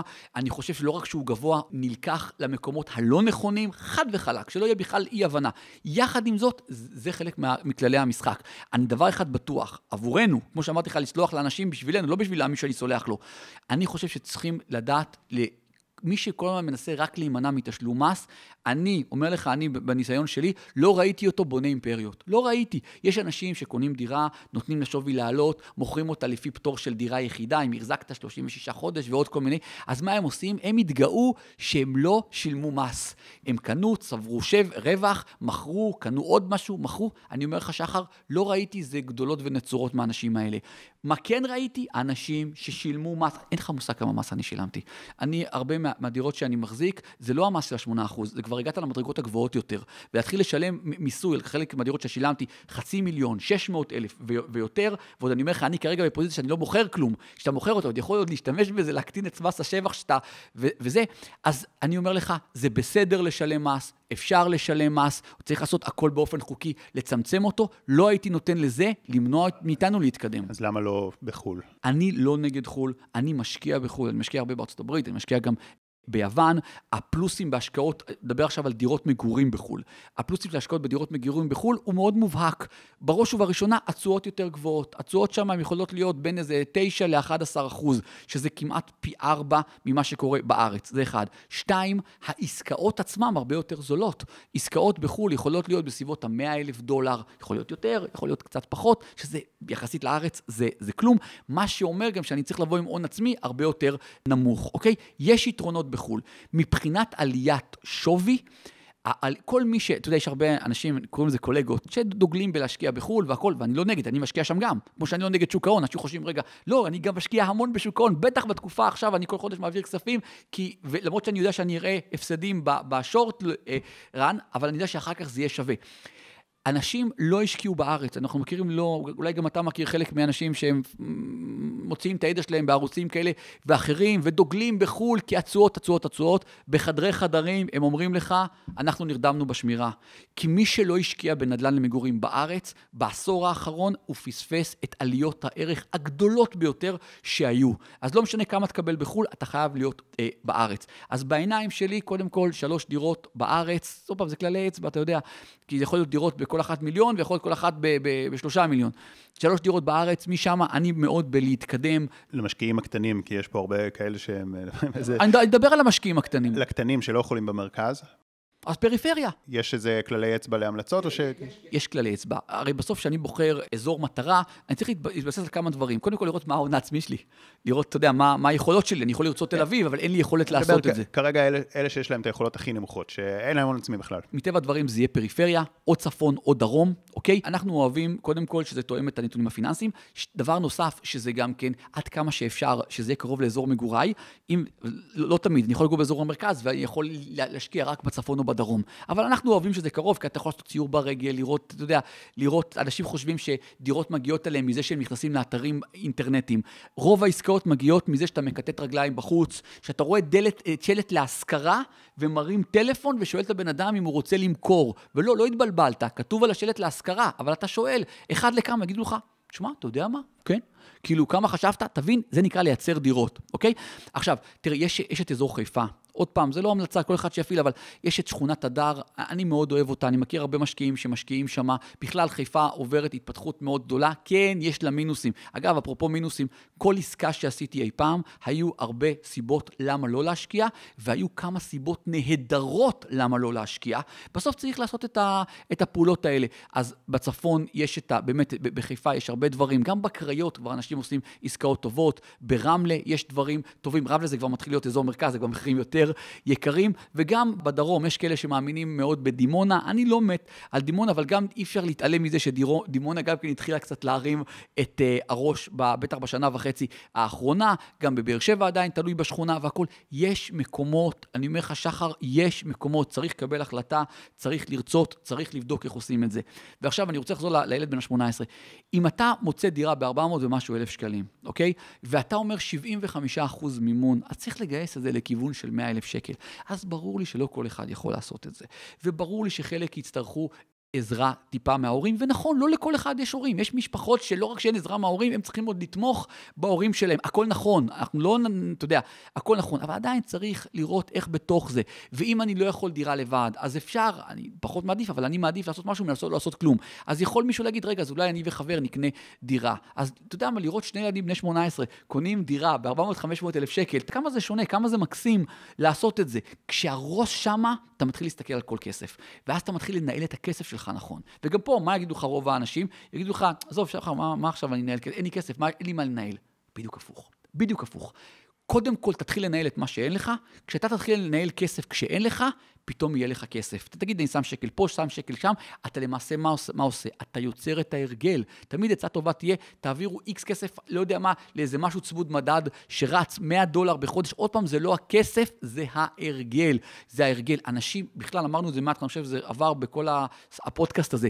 העניין הזה, לפעול אחרת מהעדר, לפעול שונה. אתה יודע כמה פעמים אמרו לי, אני מאוד אוהב משקיע בהתפתחות שלי, אני טס כל הזמן, אני עוד שבוע טס לפגוש מנטור, אני לא יודע מתי זה הולך להיות משודר, יכול להיות שזה כבר יהיה אחרי שאני חוזר, הולך לפגוש מנטור שכולם מכירים אותו, כולם מכירים אותו, הולך לפגוש אותו בארוחת ערב אישית, שילמתי זה הרבה מאוד כסף, אוקיי? טסתי להיפגש עם, עם לס בראון, טסתי לקנדה לכנסים של גרנט קרדון, להיפגש אישית עם דן לוק, אין לך מושג כמה כסף אני משלם על זה. מה אנשים באים ואומרים לי?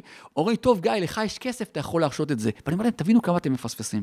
זה בדיוק הפוך. זה קודם אתה עושה את ההשקעה הזאת, בעצמך, בידע, בלימודים, ואז זה מגיע. זה לא אחרת, לא להתבלבל.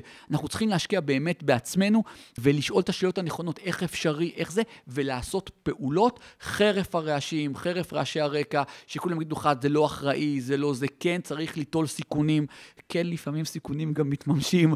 אין מה לעשות, זה החיים, תקשיב, והתקופה פה היא לא כזו ארוכה, אז בואו נהנה ממנה. יודע מה, האמת שהעלית נקודה שהיא גם, גם אחת הנקודות שרציתי לשאול אותך, וזו תהיה השאלה האחרונה להיום, כי אי אפשר, אה, שזה באמת הקטע הזה שקודם השקעת בעצמך, ואז הגיע הכסף. זה איזה מין איזון, יש אנשים שהם יותר מתקמצנים על עצמם, והם צריכים כאילו ללמוד קודם לשחרר כדי שהכסף ייכנס, יש אנשים שהם נכון. כזה פזרנים. אז מה ה... sweet point כזה של, ו, וזה לא רק, אני מניח שזה לא רק הפעולה, זה גם הכוונה ואיך שאתה עושה את זה. זה תמיד מתחיל במיינדסט. ש... זאת אומרת שאתה כזה משתמש בכסף ומפנק את עצמך, וזה לא רק עניין של פינוק, זה עניין של משקיע בעצמך. נכון, נכון. כדי ככה, נקרא לזה לזמן ממנו יותר, אז מה, מה ה-sweet point שלך? אני חושב שזה ההבנה. זה ההבנה, ושאמרתי לך בהתחלה, אני, אני חושב שמי שלא קורא ספרים, מי שלא לומד וזה, אני כן מדביק עליו את הלייבל שהוא יהיר. כי אם אתה לא צריך ללמוד כלום, אז מה זה אומר default? שאני יודע הכל. שאני יודע הכל. ו, ומרגע שאתה מבין שאתה לא יודע כלום, ועד היום, אני אומר לך, שחר, יש לי עוד כל כך הרבה ללמוד. עוד כל כך הרבה, יש לי רצון, יש לי סקרנות אדירה, אני כל כך נהנה מזה, אוקיי? בטח שזה בא עם תוצאות גבוהות כל הזמן, ככל שאתה משקיע בעצמך יותר. מרגע שאני מבין ש... אני לא יודע הכל, או שאני כמעט לא יודע כלום. ואז אתה רוצה ללמוד. כשאתה מתחיל ללמוד, אמרנו, זה משנה לך דברים בחשיבה, זה אומר שבהיתקלות הראשונה שלך בתוך היום-יום, זה יכול להיות שמישהו חתך אותך עכשיו בכביש, מישהו השפריץ עליך, אה, הפיל, שפר עליך קפה לידך, אתה כבר, בגלל שקראת משהו טוב בבוקר, במקום לקלל אותו, הרסת לי את היום, ולהאמין שנהרס לי כל היום כי מישהו שפך עליי, אז לבוא ולחייך, להגיד לו, הכל בסדר, הכל בסדר, אני מבין שזה, ולבוא לפגישה עם איזה כתם על החולצה, ולהגיד, תקשיב, הייתי במעלית עכשיו, וזה. אז הייתה לי אפשרות לבטל את הפגישה, והחלטתי לבוא עם הכתם קפה, אתה מבין, זה גישה. ואז הדברים האלה מובילים לתוצאות אחרות. תמיד אומרים, אתה יודע, פעולות, מחשבות אחרות, פעולות אחרות, תוצאות אחרות.